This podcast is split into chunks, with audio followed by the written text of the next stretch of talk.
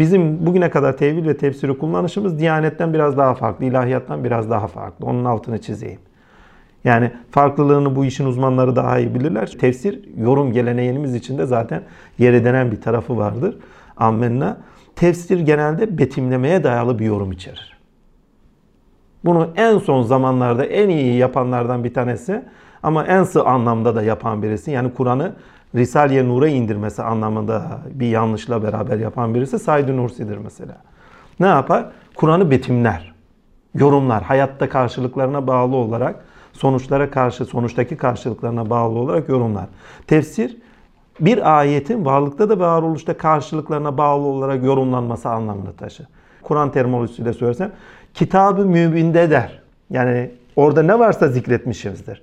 Yani zikredilen şeyin zikir karşılığına, anılış sebebi neyse o sebebine gitmektir. Ki o zaman ayet ayet oluyordur zaten. Yani ayetin ayet olma özelliği karşılıklarına bağlıdır. Delildir yani. Ayet delil demek. Burhan. Bir şeyde karşılıkları varsa o ayet ayet olma özelliğini taşıyordur. Varlıkta ve varoluşta karşı. Kul vallahu ahad Allahu semet lem yelid ve lem yulet ve lem yekun lahu Varlıkta ve varoluşta karşılığını gösterdiğin zaman o ayet ayettir. Onlar ol dediğinde olur. Allah ol dediğinde olur. Abi bu ol dediğinde olur nasıl bir şey? E hayalinde yapıyorsun ya karşılığı var. E duanda karşılığı var. Öyle bir yeterliğini, tasarruf yeterliliğini de edinirsen haktan sonuç, hakikatten sonuç almaya bağlı olarak e, sözün yere düşmemesi var. Yani velayet dediğimiz şeyde sözün yere düşmemesi dedik bir gerçeklik var. Yani e demek ki ne yani varlıkta ve varoluşta bir şekilde karşılığı olan bir şey ayet hükmü taşıyor. Bu geneli bağlayan bir hüküm taşıyor anlamında değildir. Bunun için de hani Kur'an'ın evrenselliğini söyleyeyim bölüm bölüm ayrıştırmıştık yani. Yani mutlakiyete dair evrenseller herkesin evrenselleridir. Yani kul vallahu ahad'daki evrensel, huvellezî la ilillahü'deki evrensel, herkesin üzerinde tezahür eden evrenseldir. Ortak evrensel. Yani hem Allah'a ait mutlakiyeti içerir, hem de herkesin ortak gerçeklikte ondan aldığı payeyle üzerinde görüneni içerir. Yani malikliğe dair bir karşılık yok mu insanda? Malikliğe dair memelilerin kendisi içerisinde bir karşılık yok mudur? Yaşam ilişkilerinde. Veyahut da efendime söyleyeyim e, azizliğe dair bir karşılık yok mudur insan yaşantısında? Sonuçta onun karşılığına bağlı olarak yorumlanması, karşılıklarını göstermek bir noktada tefsirdir. Ama siz kendinizi de oraya katmaya başladığınız zaman betimleme ile beraber, irfanla beraber, sezgi ile beraber yaparsınız. Buna tevil demiş olsalar dahi bazıları, yani irfana dayalı, sezgiye dayalı yorumlama tarzına tevil demiş olsa da bu tevile girmez yani onu söyleyeyim. Yani bir bilgi kaynağı düzeyinde bir şeyin efendime söyleyeyim yorum biçiminin anlamlı kılınması biraz sıkıntılı geliyor. Çünkü tevilde de ilham vardır. Yani bu ilhamın, sezginin ne olduğunu bilmemek anlamını taşıyor. Çünkü ilham dediğimiz şey, sezgi dediğimiz şey düşüncenin her alanında önümüzde olan bir şeydir. Her kapısında işlevsel olan bir şeydir. Yani ruhun bizatihi kendiliğine dair olan bir şeydir. Anlamaya dair olan bir yetidir. Yani nurun ebsorme etme özelliğine bağlı olarak hem hem kabz bas dolayıyla beraber hem nurundan kendinden bilgi yayması hem de diğer ilişkilerinde o nurani alanlardan bilgiden beslenmesiyle ilgili bir şeydir. Bilmem anlatabiliyor muyum? Yani bu bağlamda baktığınız zaman bütün deneyimlerimiz de buna bağlıdır demiştik hani. Enerjinin ebsorme edilme özelliğiyle beraber alemi hissedebiliyoruz. Yani düşünün çevrenizi nasıl hissediyorsunuz? Enerjinin ebsorme edilme özelliğiyle hissediyorsunuz. Görüyorsunuz, duyuyorsunuz, biliyorsunuz. Bilmenin kendisi dahi böyle gerçekleşiyor. Ve sezgi onun içindir ki bütün düşünce alanının kendisine hakimdir. En alt zeminde düşüncenin en ilkel düzey, bak ilkel derken aşağı bir şey kastetmiyorum. En temel zemini olan şeydir. İlk el. En temelde olandır. Bu tefsir alanında da olabilir, tevil alanında da olabilir. Peki tevil ne? Tevilin kendisi bizatihi Kur'an'ın kendisi üzerine söylenen bir şeydir. Bak karşılıklarına bağlı olarak değil. Kur'an'ın kendi kavramsal dinamiği içerisinde yorumlanışıdır. Aslına bağlı olarak yorum. Çünkü tevhid eveline döndürtmek, aslına döndürtmek, maksadına döndürtmek. Burada maksat kavramı bile yeterli olmuyor. Çünkü bazen tevhid sadece maksada indirgenir. Yani bu ayetin kendisinde şöyle bir maksatlılık var, şöyle bir içerik var gibilerinden değil mi? Yorumlanır. Sadece bunu kastetmiyor. O kendi içerisindeki bütünlük içerisinde bir anlam taşıyordur. O bütünlüğüne bağlı olarak yorumlanışı vardır. Bu tevildir. Veyahut da bunu biraz daha da basite indirgeyim. Şöyle anlatayım. Hani geçen haftalar konuştuğumuz bir konu neydi? Ne elini fazla sık ne elini fazla aç. Bir ayet kerime. Bir ayet kerime daha söyleyeyim. Efendim bakın tevhile örnek vereceğim bunları. Yani farklı farklı tevhidlere. Yani beyan, mutlak ayet beyanları bunları tevhile koymuyorum bile ben. Çünkü tevil dediğin bizzati Kur'an'ın üzerine dönek, Kur'an'ın Kur'an'la açıklanmasıdır. Yani onun karşılıklarına bağlı olarak alemle ilişkisinde açımlanmasına gitmek, serimlemesini yapmaktır. Bizzati kendisi üzerine konuşmak, bizzati kendisi üzerinden hareketle kendisiyle kendisinin açıklanması, açımlanması, kavramsal açımlanması. Bak serimlenmesi demiyorum. Çünkü serimlemede bir şekilde betimleme vardır. Yani tefsir her zaman, tefsir geleneğine baktığınız zaman dahi bunu net görürsünüz. Tefsir her zaman bir betimleme içerir. Ama tevil her zaman kavramsal içeriğine bağlı olarak onun kendisiyle açımlanmasını, anlamını taşımalıdır ve taşır. Size verdiklerimizden fazlasından infak ediniz. Abi fazlası ne? Yani fazlası ne? Yani fazlası birinin dediği 40'ta bir mi? Değil mi? Fazlası birinin dediği 21'de bir mi? Veyahut da yüzde biri. Yani fark etmez. Fıkıh yani genelde alimlerin hepsi 40'ta birinde bir ortak karar kılmışlar da bu fazlası ne ama? Yani yani benim ona getirdiğim yorum ayrı bir şey. Yani temel ihtiyaçlarımıza, ilişkilerimize bağlı olduğu zaman ya bu fazlası dediğimiz aslında temel ihtiyaçlarını gidirdikten sonra çıkan bir fazlalıktır. Ama o dünün 100 sene öncenin, 1400 sene öncenin veyahut da 2000 sene öncenin bir koşulu altında amenna. Peki günümüzde fazlası ne? Fazlasını ben ne yapacağım? Faize mi vereceğim? Yoksa infak mı edeceğim? Ama bu fazlası ne? Bu fazlası dediğini başka bir ayette açıklar işte. Ne elini fazla aç, ne elini fazla sık dediği fazlasıdır. Bak birinin hayattaki karşılıklarına bağlı olarak hayat ilişkilerinin karşılıklarına bağlı olarak yorumlanışı değil. Kur'an'ın gene Kur'an dinamiği içerisinde, kavramsal o dinamiği içerisinde, o betimleme dünyası içerisinde gene başka bir ayetle kendisine bir karşılık göstermesidir. Veyahut da önünüze biz diye bir kavram çıkıyor. Adam çıkıyor koskoca ilahiyat profesörü. Abi işte bak Allah'ın tevazusunu görüyor musun? Biz diyor yani bak biz diyerek iniyor. Ya bu alemleri bilmiyor. Mertebelerden haberi yok demektir. Yani sen nasıl ilahiyat profesörsün? Nereden koydular seni oraya?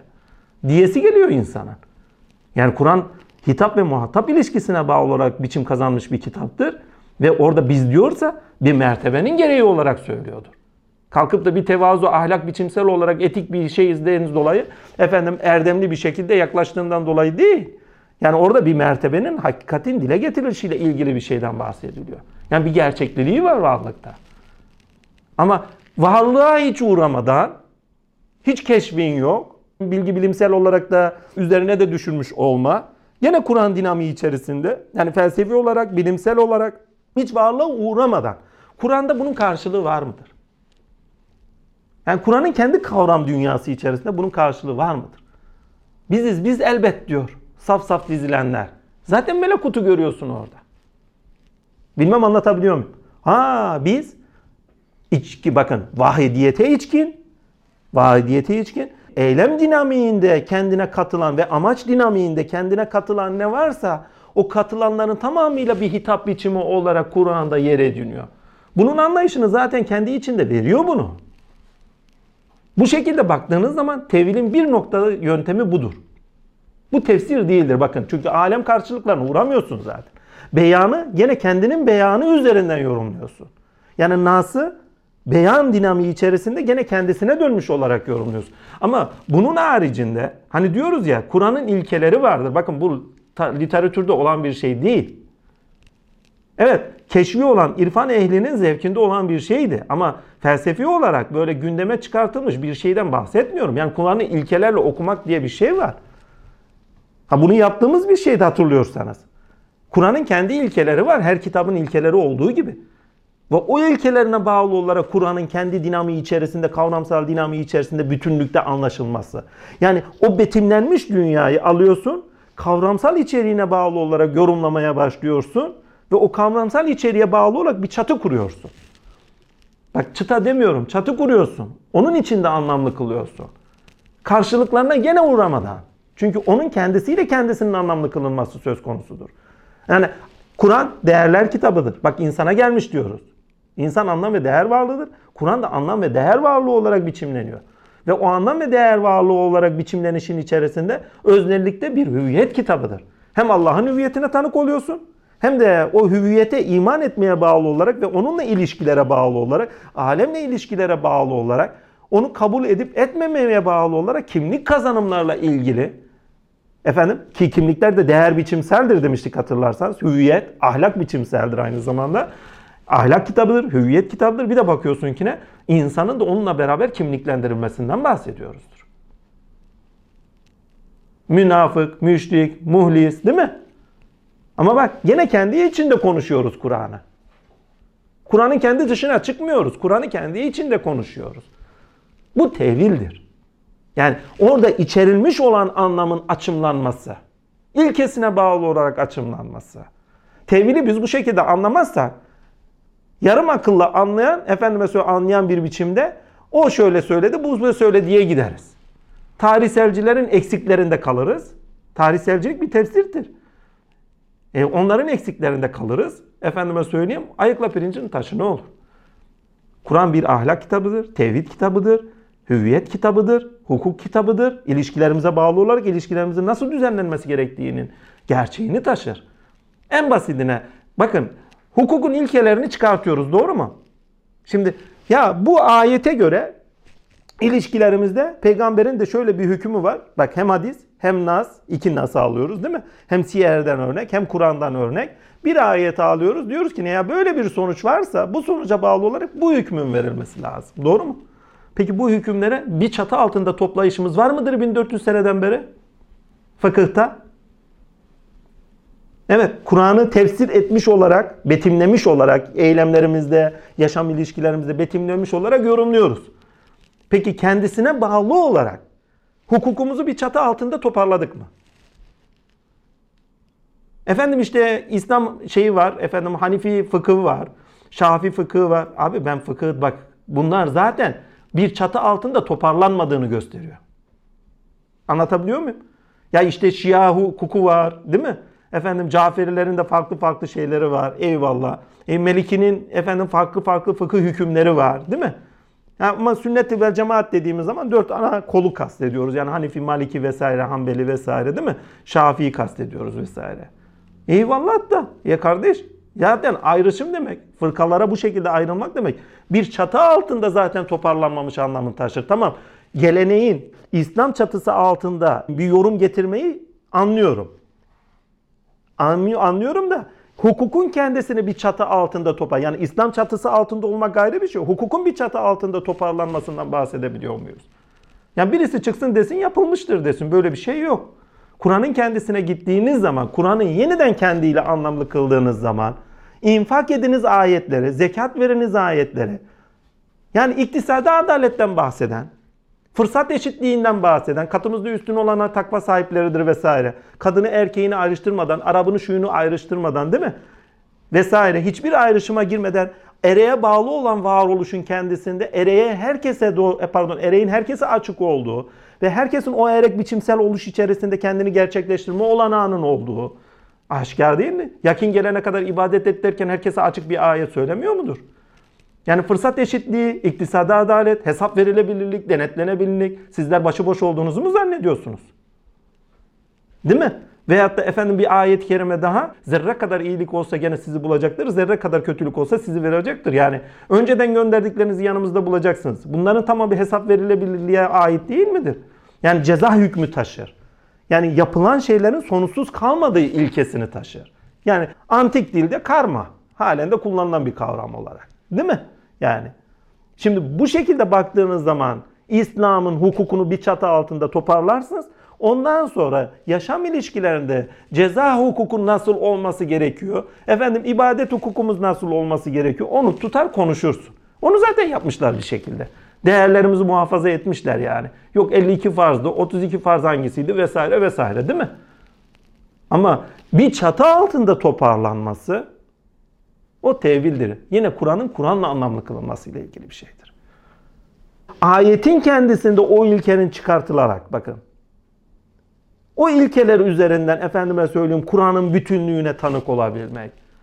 Bugün halen Kur'an parçalı bölüklü okunuyorsa, parçalı bölüklü anlaşılıyorsa, bazı yarım akıllılar çıkıp da ya bir şizoid kitap onun için bir rehber lazım diyorsa, halen Kur'an'ın anlaşılmadığı gerçeğiyle karşı karşıyayız. Bazıları da çıkıyor ya zaten Resulullah söylemiş. E Nas'ın kendisi de bize yetiyor. Vallahi yetmiyor. Yetmiyor diye için zaten bu kadar tartışma çıkıyor. Anlayamıyoruz anlamında yetmiyor. Yani biz Kur'an yetmiyor anlamı bu yetmiyoru kullanırken şu anlamda kullanıyorum. Kur'an tabii ki yeter. Yeter de anlamadığın zaman yetmiyor. Anladığın zaman senin hayatına bir ışık saçıyor. İlkeleriyle okuttuğunuz zaman bir rehbere de ihtiyaç kalmıyor.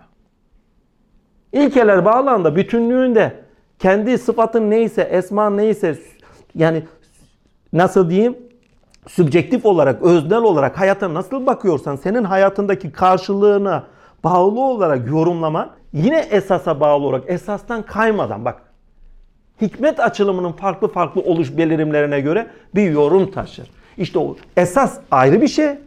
Esasıyla okumak tevhildir.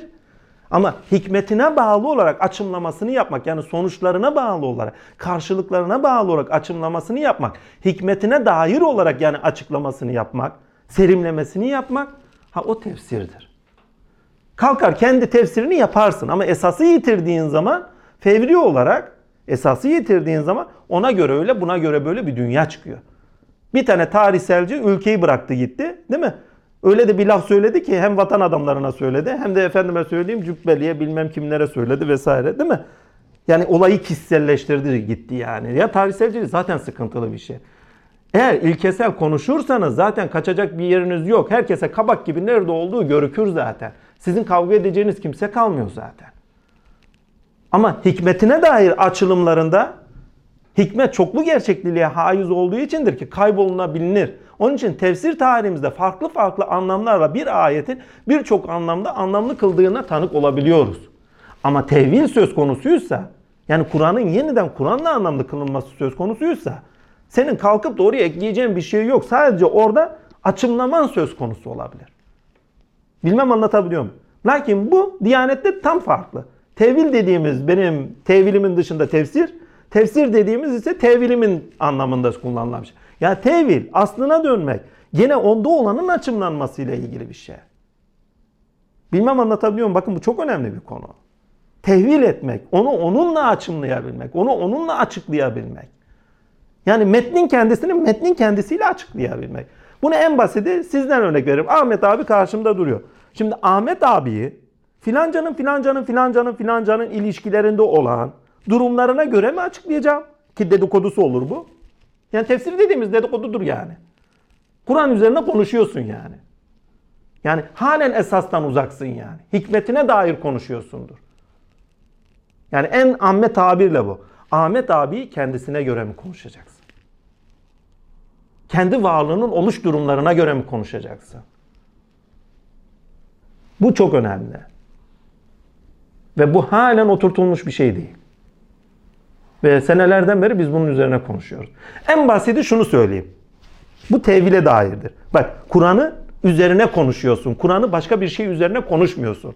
Kur'an kendi dinamiği içinde, betimlenmiş dünyası içinde ve kavramsal oluşu içerisinde. Yani hikayelerden tutun da efendime söyleyeyim kul vallahu ahad'taki kavramsal olgusallığa kadar. Ve hatta vel asrinen insan elafustaki kavramsal olgusallığa, diyalektik kavramsal olgusallığa, sibernetik kavramsal olgusallığa, sübülatif kavramsal olgusallığa kadar. Hepsini içeriyordur ayet. Ayet ayette gösteririm bunları yani. Yani konumuzun dışına çıkmamak için hemen şey yapmayayım. Yani bu kendi dinamiği içerisinde Kur'an'ı şöyle yorumlarsanız. Kur'an sonuçlardan konuşan ve sonuç pratikte de sonuç almaya dayalı olarak biçimlenmiş bir ifadeye haizdir. Bu tevildir. Ha, tefsirini kendin yap diyor yani. Git bakayım sonuçlardan konuşuyor mu? O sonuçlardan sonuç alabiliyor musun? Sonuç alman kendi hayatında tefsir etmendir zaten. Kendi hayatında yorum biçimsel olarak ona yaklaşman demektir. Ha bu ayetin karşılığını gördüm diyorsun. Bilmem anlatabiliyor muyum? Yani Kur'an'ı kendi dinamiği içerisinde genel bir çerçevede anlamlı kıldığın anda onun hayattaki karşılıklarını zaten görmeye başlıyorsun ilkesel olduğu için. Yani tefsir zorunlu olarak çıkan bir şey oluyor. Gerekli olan bir şey oluyor. Ki ayağın yere sağlam bassın. Düşünce ayakların yere sağlam bassın. Onun için Kur'an'a Kur'an'la yaklaşmadığımız sürece hakkını vereceğimizi ben zannetmiyorum. Ve altını çize çize söylüyorum. Üstüne basa basa söylüyorum. Kur'an sonuçlardan bahset ve pratikte sonuç almaya, tahkike dayalı efendime söyleyeyim bir anlat, bir anlatı içerir. Ve biz bunu kaçırdığımız için halen Kur'an'a baktığımız zaman şu karşılığı şu mu kastediyor, bu mu kastediyor? Abi ya Nas suresinde dört tane hikaye var. Hepsi de birbirinden pardon Nisa suresinde dört tane hikaye anlatılıyor. Hani betimleme yapılıyor vesaire diyeyim. Pardon. Kehf suresinde dört tane hikaye anlatılır. Nas suresinde üç tane Nas sure pardon Nisa suresinde üç dört üç tane yere herhalde bildiğim kadar üç defa herhalde veyahut da dört de olabilir. Bir betimleme yapılıyor ve o betimlemelerin hepsi de birbirinden çok çok farklı. Ve da şeyde dediğim gibi Kehf suresinde dört tane hikaye anlatılıyor ve dört tane hikayenin kendisi de birbirinden çok bağımsız. Değil mi? Ya bir Yusuf hikayesi tamamıyla bir hikaye. Yani ne var orada yani? Yusuf'ta ne var?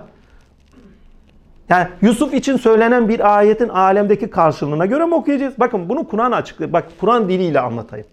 Yani tevil manasını yani Kur'an'ı Kur'an'la okumanın hikmetine bağlı olarak tezahüründe de karşılaşıldığı zaman o tefsirin dahi bir tevil içermesi anlamında konuştuğum bir şeydir. Yani bizim tefsir dediğimiz tevil içermiyorsa tefsir niteliği değil taşımıyor anlamını da taşıyor. Yusuf e, rüyasını görüyor. Babasına anlatıyor. Babası onu tevil ediyor mu? Evladım diyor söyleme diyor değil mi? Yani açıklıyor mu? Yani rüyayı rüyanın kendi içerdiği anlamlarına bağlı olarak açıklıyor mu? Rüyayı kendi içerdiği anlama bağlı olarak açıkladığı zaman, ilkesine bağlı olarak açıkladığı zaman, hayatta karşılıkları görünmeye başladığı zaman ha babam zaten açıklamıştı. Değil mi? Olacaktı. Ama yaşadığı zaman açımlanıyor. Yani kendi rüyası, bak kendi rüyası, kendi yaşadığı zaman açımlanıyor. Kendisi, bakın kendi dünyasında açımlanıyor. Karşılıkları ne kadar dışarıda olursa olsun kendi dünyasında, kendi dinamiği içerisinde açımlanan bir hikayesi var. Onun içindir ki Yusuf onun için söylüyor. Bak rüyam tevil oldu. Neresi tevil, neresi tevil? Kendisinde, kendisinde anlam içeriğiyle rüyanın dilini öğrenmiş olması, onun kendi rüyalarını tevil edebilme düşüncesine haiz olmasıyla ilgili. Ne zamanki hayatta karşılıklarında açımlanması, tefsir, tevili içeren tevil olarak tezahür etmiş oluyor. Bilmem anlatabildim mi? Çünkü niye? Çünkü anlam dinamiğinin karşılıklarını görüyor. Hikmetini görüyor. Ha sonuç açı bakın. Yaptığınız tevil biraz daha önceki Kur'an'a gideyim. Yani Kur'an anlatısına. Kur'an'ın kendisini kendisiyle ilkeleriyle okuduğunuz zaman alemdeki karşılıklarını gördüğünüz tefsir o tevili içermiş olarak yani esasına bağlı olmuş olarak yapılan olur. Eğer rüyaların dilinin esasını bilmiş olmasaydı hayattaki karşılıklarını da oluştuğunda efendime söyleyeyim bu gerçekleşti diyememiş olurdu. Yani bu şekilde içeriyor. Yani tefsir dediğiniz şey tevil dinamiğine şey değilse hikmet dairesinde bize kaybolmayı getirir. Bir şekilde. Birinin tefsirini okuruz, onun dünyasının bakışından bakmış olur. Yani onun hikmet dünyasından, hikmeti algılaması dünyasından bakmış oluruz ki orada sınırlı kalırız. Onun içindir ki ne demek istediğime getireyim. Yani Gazali'ye göre bir dünyaya bakacağız. Razi'ye göre bir dünyaya bakacağız Kur'an okuşuna bağlı olarak. Said Nursi'ye göre mi bakacağız? Yoksa Kur'an'ın kendi iç dinamiğindeki esaslarına bağlı olarak mı dünyaya dönüp dünyayı okuyacağız? Tefsir edeceğiz, yorumlayacağız yaşadıklarımızı. Bilmem anlatabildim mi? Hangisi daha sağlıklı? Birilerinin dünyasında kalmış olarak mı okumak? Yoksa gerçekten Kur'an'ın kendisine bağlı olarak mı okumak? Kur'an'ın bu, bu noktada çok önemli bir tarafı var Kur'an'ın özgürleştirici bir tarafı var. Kimsenin dünyasında bıraktırmaz. İlkesine bağlı olarak okuduğun zaman ne bir Said Nursi, ne bir Gazali, ne bir Razi, ne de bir diğerleri gibi okumuş olursun. Kendisine esasından kopmadan hayatındaki karşılığında hangi zamanda olursa olsun hayatındaki karşılığından hareketle okumuş olursun. Ama esası kaçırmıyorsundur. Esas ne? En basiti. Rabbim demiş ki efendime söyleyeyim size verdiklerimizden fazlasından ver. Geniş bakın. Bunu geniş bir anlam içeriğiyle anlamlı kıldığınız zaman ne verdi fazlasından? Biz hemen maddiyata indiriyoruz değil mi? Ama öyle bir genel bir daire çiziyor ki ayet, kavram. Her şeyi kuşatıcı bir şekilde ne, ne edindiysen anlam ve değere dair bunları paylaş. Geri dön diyor yani. Halka dönmekten bahsediyor. Ama diyor ki ne fazla aç ne fazla sık. Bu maddiyatta böyledir biliyor musunuz? Yani verdim verdim verdim verdim değil mi? Bakın şimdi tefsir ediyorum ayet. Ayetin ayetle okunması tevildi. Ama bak ayetin alemle okunması tefsir. Ne yaptık şimdi? Efendim maddiyata dayalı olarak ver ver ver ver. Elin boş kaldı ne oldu? Kendini yerersin. Oğlum bu kadar vermeyeydin ya. Değil mi? Veyahut da sıktın sıktın sıktın. Lan cimrinin tekidir değil mi? Yererler. Yani ayet gerçeği söylüyor. Hayatın hayatta varoluşta karşılığı olan bir şey söylüyor. Peki bunun maneviyatta karşılığı var mıdır? Maddiyatta bir şey söyledin. Evet. Yani iman etmiş birini görün. Aynı anda irfana dair bir şeyler öğrenmişsiniz. Balık gibi de sazan gibi de zıplamışsın. Abi şöyle de var, böyle de var, şu da var filan filan diye. Efendime söyleyeyim konuşmaya başladın. Sana şöyle bakarlar. La deli misin? Yani her doğru her yerde söylenmez. Değil mi? Her doğru her yerde söylenmez. Hadis-i şerif var ama doğruyu söylemesini biliyorsa her yerde de söyleyebilirsin. Değil mi? Nabza göre şerbet derler diye bazen veyahut da o ortama göre. Neyi kaldırabiliyorsa. Bakın bunlar çok önemli. Hiç yerindiğiniz oldu mu? Benim yerindiğim çok oldu. Veyahut da keşke şunlar da konuşmasaydım dediğim olmuştur yani. Sizin olmamış mıdır yani? Ya şunu da keşke demeyeydik. Bak yanlış anladılar. Ne elini fazla aç ne de elini fazla sık. Orta yolu tercih et. Ne o ne o. Yani diyalektiğin bir ne o ne o'su da var. Bir hem hemdesi var ama bir ne o ne o'su da var. Ne o ne o. Yani. Bu tefsir. Ama bak esasından kopmadan yapıyorsun bunu. Bu şekilde Kur'an'ı bir yere oturtmazsak tevil tefsiri bu klasik okuyuşlar gibi yaparsak ayvayı yemişiz yani. Halen onun için içinden çıkılamıyor. Halen efendime söyleyeyim sure bağıntılıkları kurulamıyor. Ayet bağıntılıkları halen doğru dürüst kurulamıyor. Yani bugün bir ilahiyatçı gelsin şu biz kavramını bana anlatsın ya. Bak keşfe dair dahi istemiyorum. Yani. Ha işlerinden bir tane iki tane çıkmış ayrı bir şey ama genelini ele al. Yani. Şimdi bakın bu söylediğim tehlikeli bir şey. Nasıl tehlikeli bir şey? Kur'an'ı tevil noktasında yaklaştığın zaman ve şu kavramda sallığı kullandığın zaman adam böyle bön bön bakacak sana. Hangi noktada? Kur'an sonuçlardan konuşur. Sonuç almaya dair bir pratik anlatı içerir. Aa bu ayvayı herkes yedi biliyor musunuz? Hangi noktada yedi? Tevili manasında değil. Hakikaten öyle diyorsun abi. Tamam kardeş esası yakaladın. Sonuç almaya dair konuşur. Efendime söyleyeyim bakın sonuçlardan konuşur. Sonuç almaya dayalı bir açımlaması pratik hayatta karşılıklarının alınması manasında da açımlaması vardır değil mi? Beyan taşır yani bu bağlamda. Beyandır. Eyvallah da bizim felsefemiz de bu zemine oturur zaten. Yaptığımız felsefe bu zemine oturur. Hikmetine gel, tefsirini yap şimdi. Hepimiz yolda kalırız ha. Kendi üzerimden anlatayım. Abi sen nasıl sonuç aldın gel bakayım. Ya en basiti ya şu ayeti kullandığımız zaman bir ilahiyatçı şunu demişti. Ya siz biraz önce şöyle bir şey dediniz. Yani melekleri görebiliriz filan filan gibi bir şey dediniz. E tamam ayeti söylüyorum. Melekler niye görünmeyecekmiş ki? Ayet diyor görünecek. Sonuçlardan okumadığınız zaman hepimiz sınıfta kalıyoruz çünkü. Nasıl bir tefsir, bakın nasıl bir tefsir aklıyla Kur'an'dan mahrum kalındığının gerçeğini söylüyorum. Yani bir ilahiyatçı çıkıyor sana diyor ki sen ayete bağlı olarak söylediğin bir şeye itiraz ediyor. Ya böyle söylediğiniz zaman ucu açık. Ya bunu yanlış kullanan insanlar sebebiyle biz doğrudan vaz mı geçeceğiz? Bir şeyh efendi kendi namussuzluğu yüzünden ayetleri kendi çıkarı yüzünden kullanıyor diye bir alim öyle kullanıyor diye biz ayetin gerçeğinden mi mahrum kalacağız? Ayetin hakikati neydi? Söyleyeyim size. Benim söylediğim şeyin ayetteki karşılığını söyleyeyim. Yani tefsir ettiğim, tefsire bağlı olarak söylediğim şeyin esasına gidelim. Diyor ki ne? Doğru yolda giderseniz bak sonuç almak. Üzerinize melekler iner. Ulan görmüyorsan bile hissedersin ya. Hissetmiyorsan o zaman kendi imanından şüphe et demektir bu. İslam olmandan şüphe et demektir. Sonuç alacağın bir yol. Sırat-ı müstakim derken sana sonuç alacağın bir yoldan bahsediyor ve bunu zaten surenin bütünlüğünde söylüyor. Bak ne diyor? Elhamdülillahi Rabbil Alemine Rahman Rahim Maliki Yemtin. Üst ve ortak gerçekliğiniz, mutlak gerçekliğiniz Allah'tır. Ammenna. He bununla da kalmaz. Rahman ve Rahim'dir. Yani bütün açılımlarında merhamet ve şefkati gözetir. Ve aynı zaman Maliki Yemtin sonuç bağlamı da iş görendir. İradesini sonuçlara, hikmetine bağlı olarak iş görendir. Onun için de maliktir zaten. Her neyse birçok anlamı içeriyor da ona girmeyeyim. Ama ne diyoruz? Ya Rabbi yalnızca senden medet ister. Bak bak. Yönelim başladı değil mi? Erek biçimsel. Üst ve ortak gerçeklilikten sonuç almaya dayalı bir yol koyuyor oraya. Nimetine erdirdiklerin yani senden sonuç alanların yolu üzeri eyle. Sırat-ı müstakim. Adam sıratı şeye çevirmiş. Efendime söyleyeyim hidayet yoluna çevirmiş. Efendime söyleyeyim şeye çevirmiş. Başka kavramlara çeviriyor mealen. Hadi onu da anlıyorum bir belki. Yani karşılığı yok diye. Ama kıyameti efendime söyleyeyim. Yani gâşiyeyi kıyamet. Vakayı kıyamet. Kıyameti kıyamet. Ulan oğlum bir kelime yani ayrı ayrı kullanılan kelimelerin hepsini bir kelimeye nasıl çevirebilirsiniz? Yani mealde de sorunlarımız var bu bağlamda. Ama demek istediğime getireyim.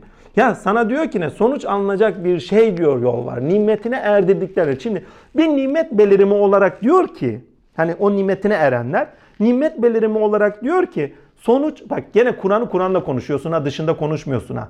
Fatiha'daki sırat-ı mustakimi aldık değil mi? Yine bir sırat-ı mustakim. Doğru yolda gidenlerin üzerine melekler iner. Yani kim ki sırat-ı mustakim üzeridir, üzerine melekler inecektir. İlahiyatçılar melek görüyor mu? Üzerine melek iniyor mu? Ben bilmiyorum. Ama inmiyorlarsa ne kadar Müslüman olduklarını bir sorgulasınlar. Abi o tasavvufun işi. Ne tasavvufun işi? İslam'ın işi bu. Sana bizzati nasıl İslam olduğunun hakikatini sunuyor. Pratikte sonuç alıyor mu almıyor mu diyor benden. Hakikatle varsın. Var olduğun hakikatten sonuç almaya dayalı olarak, hak etmeye dayalı olarak ne kadar varsın diyor sen. Üzerine melek iniyor mu inmiyor mu? Rabbini doğru yol üzerinde buldun mu bulmadın mı? Ayet bunlar. Ya bu çok te- onun için diyorum yani Kur'an'ı teviline bağlı olarak yorumladığınız anda tehlikeli bir şey de söylüyorsunuz. Adamın konforunu bozuyorsun çünkü. Yaşam biçimine dair, anlayış dünyasına dair. Abi ya sonuç almak mı? Kim almış ki? Kim görmüş ki? Öteleri attık ya. Ya zaten Miraç'ta da görüldü mü, görülmedi mi? Daha bunu tartışıyoruz. Rabbinizi doğru yol üzerinde bulacaksınız. Ne demek ya Miraç'ta görmek ne demek oluyor ki artık ondan sonra? Herkese açık olan bir yolu bahsediyor yani. Tevil ile tefsir arasındaki farkı daha anlamlı anlatamam yani. Her tefsir esasına bağlı olarak tevili içermelidir. Ve hikmet dairesinde sadece tefsir yapılıyorsa esasından kopulmayabilir ama esasından kopma olmayacaktır anlamını da taşımaz. Bizi çok farklı farklı dünyalara da götürebilir. Said Nursi'nin dünyası o yokuma yeterli mi şu anda? Nereye kadar? Bir kültür putu olmuştur içinden çıkamıyorlar. Yeni bir yorum getirebiliyorlar mı kültür putu olduğu için? Bir Mevlana'yı okuyanlar o romantizmin içinden çıkabiliyorlar mı? Mevlana'nın okuyuş biçimi bugün yeterli midir? Evet gerekli olan taraflar vardır her ikisinde. Bir Gazali'nin okuma biçimi yeterli midir? Nereye kadar? Formel akılla baktığı bir dünya. İbn Sina'nın yaklaşımı bize yeterli midir? Formal akılla bakıyorlar zaten. Diyalektik yok o dünyada zaten. Ha diyalektik oluşta içinde birbirlerine eleştiri getiriyor ama diyalektik nedirin aklıyla baktıkları bir dünya yok. Daha spekülatiflik yok ya zaten. Aynalaşmaya dayalı bir dünyaya da bakmıyorlar. Yani Kur'an'ı okurken bir veçeden de bakamıyoruz. Birçok mantık veçesinden de bakmak zorunda kaldığımızı söylemiştik hatırlarsanız. Spekülatifliği içeriyor, sibernetiği içeriyor, diyalektiği içeriyor her sure. Her surede diyalektik var ya. Aynı zamanda formel akıllı da içeriyor. Ve bizim analitik olarak düşünmemizi de tavsiye ediyor bir bağlamda. Yani bir akıl biçimiyle yaklaşamayacağımız Kur'an, bir formel mantıkla da anlamlı kılamayacağımız bir Kur'an'dır. Sadece diyalektik oluş içerisinde de anlamlı kılamayacağımız bir kitaptır. Kendi dinamiği içerisinde kendi kavramlarıyla da okumamız gerekendir. İlkesiz okuduğumuz sürece tefsirle tevili biz birbirine karıştırırız. Tevil aslına bağlı olarak okumaksa oradaki kavramsallık bize zaten aslını verecektir. Yeter ki ne? O betimlenmiş ve kavramsal dünyanın kendisinde esası çıkartabilelim. Yani hukukun esaslarını çıkarttığımız gibi değil mi? İnsana dair esasları çıkartabildiğimiz gibi. Oradaki esasları, ilkeleri çıkartabilelim. Ahlak, değer, hukuk, tehvid. Yani hakikate dair ne söyler? Tevhidi söyler. İlişkilerimize dair hangi esası kullanır? Hukuku kullanır. Değil mi? Varoluşa dair neyi konuşur? Ahlakı konuşur. Sonuç almaya dair olarak neyi konuşur? Kimliği konuşur. Hangi kimlikte var oldu? Sonuç alan bir mümin olarak, sonuçta Allah'la güzelleşmiş bir muhsin mi olarak mı varsın? Yoksa itiraz etmiş Ona ortak koşan bir müşrik olarak veyahut da nefsini ortaya koyan bir müşrik olarak mı varsın? Ona örtünmüş, ona küfür içerisinde yani onun şuurunu örtük kafir olarak mı varsın? Ha böyle ha böyle olmuş bir münafık olarak emanet sahibi olmayan bir münafık olarak mı varsın? Yani münafıklığı davranışlarından anlamlı kılarsanız bu tefsir. Münafıklığı Kur'an'ın kendi dinamiği içerisinde hakikatle bağıntılılığında kullanırsanız bu tevhid. Ama tefsiri de tevilinden uzaksa bize anlayış şeyinde, ufuklarında kaybolmamıza sebep verebilir. Ya Said Nursi gibi kim okuyabilir? Yani bu okunamaz anlamında söylediğim bir şey değil. Zaten 14 kitabı toplasan bir kitap eder yani. O zamanın gerçekliğinde lazım bir şeydi. Bir Gazali gibi kim okuyabilir bugün? Kendi dünyasının gerçeğinden okudu. Bugünün dünyanın gerçeğinden bizim yeniden okumamız lazım. Ama bir defa Kur'an'ı kendi esaslarına bağlı olarak okumamız lazım. Yani esas ve hikmet bağlamında okuduğumuz zaman anlaşılır. Esasından bakıyorsanız tevhildir. Esasına bağlı olarak, alemdeki karşılıklarına bağlı olarak, ayet hükmü yani, okuyorsanız bu hikmetine bağlı olarak okumak anlamında tefsirdir. Ve bir ayet biraz önce söylediğim gibi hikmetine bağlı olarak birçok anlamı içerecek bir şekilde de okunabilir. En basit hani dedim ya ne elini fazla tık ne elini fazla aç. Yani hem maddi olanaklar dahilinde okuyabileceğiniz, alanda okuyabileceğiniz bir şey hem de manevi alanda da okuyabileceğiniz bir ayet olarak önünüze gelir. Ama irfanına dayalı bir Evlullah'ın sohbetine gitmiştir adam. Veyahut da iyi irfan sahibi bir adam. Arkadaş bu ayet insanın kendisinin her yerde her şeyi konuşmamasının anlamını içerir dediği zaman bu irfanına dairdir. Peki esasında kopuk mudur? Değildir. İlhamına dair okumuştur. Ama esasıyla ilişkili değildir. Bu şuna benziyor. Ben Ahmet'e bir matematik problemi verilmiş. Onu şey diyorum hemen kafadan atıyor. Mesela ne yapıyor? 10 eksi 5. Baba diyor 5. Oğlum 5 de bu 5'i nasıl çözdün sen? Nasılından kopuksa o cevap cevap değil yani. Evet bir cevap olma niteliğini taşıyor veya da bir anlam niteliği taşıyor. Ama nasıl olduğunun bilincinden bizi mahrum bırakan bir tarafı var. Abi sen böyle diyorsun ama esasla ilişkilendirildiği zaman senin söylediğin yer nerededir? Yani teviline bağlı olarak neredesin sen? Yani Kur'an'ın kendi içinde, özünde içerilmiş olan, bak özünde içerilmiş olan ilkeselliğine bağlı olarak hangi ilkesine dayalı olarak bunu söylüyorsun? Hangi ayetlerin bağlamında bunu söylüyorsun? Bundan kopuk olduğu zaman tefsir. Önemli olan bu. O nasıl bulduğumuz çok önemli. Parmak hesabıyla mı buldun? Aklından tek tek mi çıktın? Yöntem meselesi ya. Yani tevil yöntem içerir. Tefsir de yöntem içerir bu bağlamda. Ama esastan yoksun yöntem hiçbir zaman sonuç vermez. Veyahut da nasıl olduğuna dair sizi bilinçli kılmaz. Burası çok önemli. Ve bugün en çok ihtiyacımız olan şeydir bu. Ama en temel dinamiklerinden bir tanesi hitap muhatap ilişkisinde insanı özgürleştirici bir tarafı vardır Kur'an'ın. Bakın bunu unutmayın. Yani Kur'an 1400 sene önce geldi. Resulullah'ta bitti gibi bir şeyi yok bu işin. Eğer öyle bir şey olsaydı zaten evrenselliğinden koparılmış olurdu. Onun için en çok kızdığım şeylerden bir tanesi Kur'an ayetlerinin kişilere ve yöntemlere indirgenmesidir. Hani Said Nursi diyor ya Risale-i Nur'u şu şu ayetlerde gördüm filan diyor. Bak Kur'an'ı tutuyor indirgemeye gidiyor. Sen öyle dediğin anda yolu kapatıyorsun. Veyahut da şu ayet Hazreti Ali'ye, şu ayet Hazreti Hasan'a, şu ayet Hazreti Ebubekir Sıddık'a. Ya kardeş orada isim verilmiyor, verilmiyor. Niye verilmiyor? Herkes için indirilmiş bir ayet. O sadece konu örneği. Evet konu örneğin bağlamında şapka çıkartılacak bir yaşantıları var. Orada tabii ki ne? Bir gönül bağımız var. Bir hikayemiz var onlarla. Ama Kur'an sadece onu içermiyor. Seni de içerecek bir şekilde sana hitap ediyor. Biz burayı kaçırdığımız zaman büyük bir sıkıntı. Sana ne diyor yani? Tevilini bilmezseniz sana ne dediğini bilemezsiniz. Yani Kur'an sonuçlardan konuşur. Sonuç almaya dayalı kitaptır. Bu herkese ait bir sözdür. Ve her Müslümanın her Müslüman kendine dönerek şöyle demesi lazım. Abi sonuçları görüyorum. Peki ben bundan takike dayalı olarak sonuç alabiliyor muyum? Ne kadar Müslüman olup olmadığını sorgulasın bir insan o zaman ya. Bir Sünni de sorgulasın, bir Şii de sorgulasın, bir Alevi de sorgulasın. Sonuç almaya bağlı olarak ne kadar Müslümanlarmış? Yani kimlik olarak sorgulamasınlar. Kimlik olarak birbirlerini zaten yiyip bitiriyorlar. Kastettiğim şey Kur'an'a bağlı olarak sen neredesin kardeşim? Bir kendini öyle değerlendir.